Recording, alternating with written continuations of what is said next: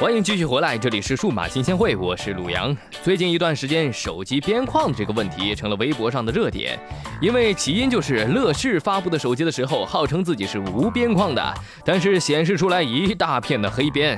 雷军就开始调侃说，这要是能算是无边框的话，那么小米四和 Note 也都算是无边框手机了。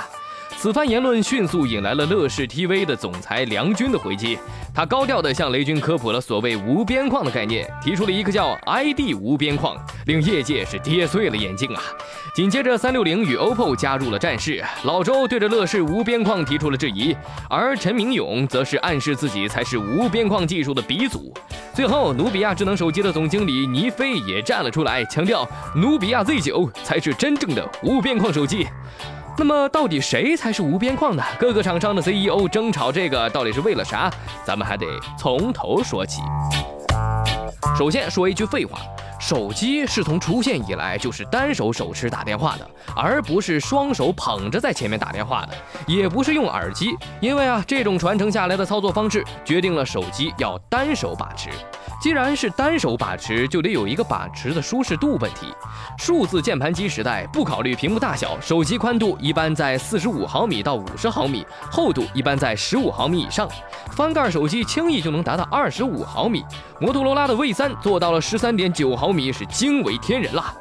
早期的 WM 智能手机是大了一些，但是事实证明，宽度超过七十毫米，厚度超过十五毫米，普通人的手掌就很难把持了。多普达九百这种异类根本就是没法单手操作的。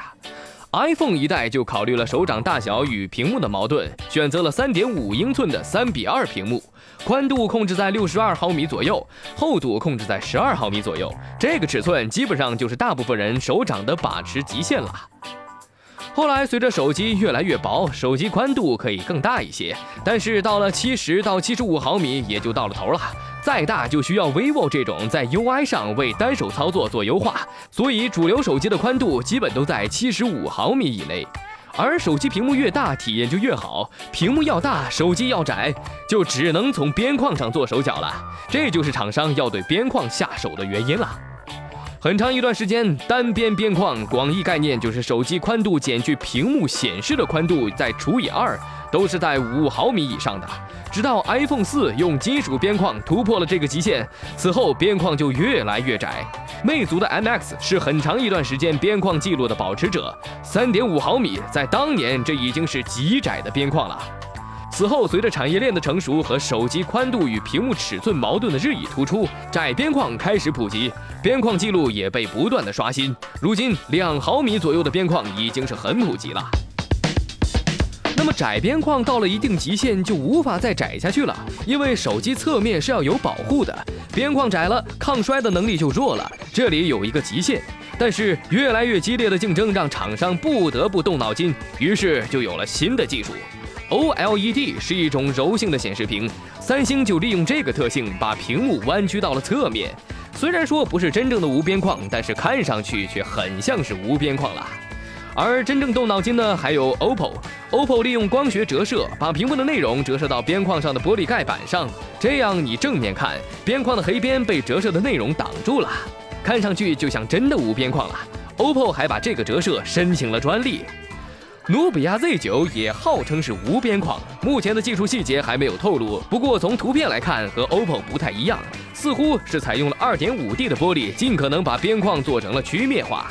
这样的边框和屏幕不在一个平面上，看上去也就像是无边框了，和三星是有点类似的。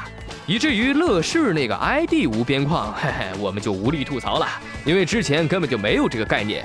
如果这个也能算无边框的话，那么从全贴合屏幕出现以后，很多手机都能算是无边框了。难怪雷军要吐槽它呢。其实边框的炒作早在2012年就已经被手机厂商反复用过了，不过当年炒的是窄边框，厂家纠结这个，还是因为手机同质化严重，差一点难找。自从 OPPO Find 五之后，手机顶配成为各家旗舰的常态，各家都找到了供应链最强的硬件，结果就是各家旗舰都一样。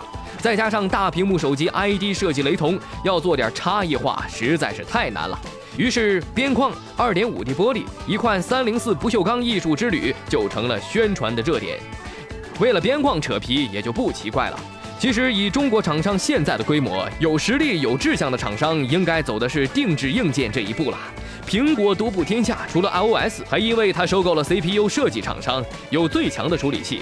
三星手里有十四纳米工艺，在 A 五十七核心上就是能压高通一头。三星的旗舰也比各家的安卓旗舰都强。中国厂商要做差异化，纠结于口水仗是小家子气了。找上游厂商开发独立专用的技术，才是差异化的根本。边框战争可以休矣。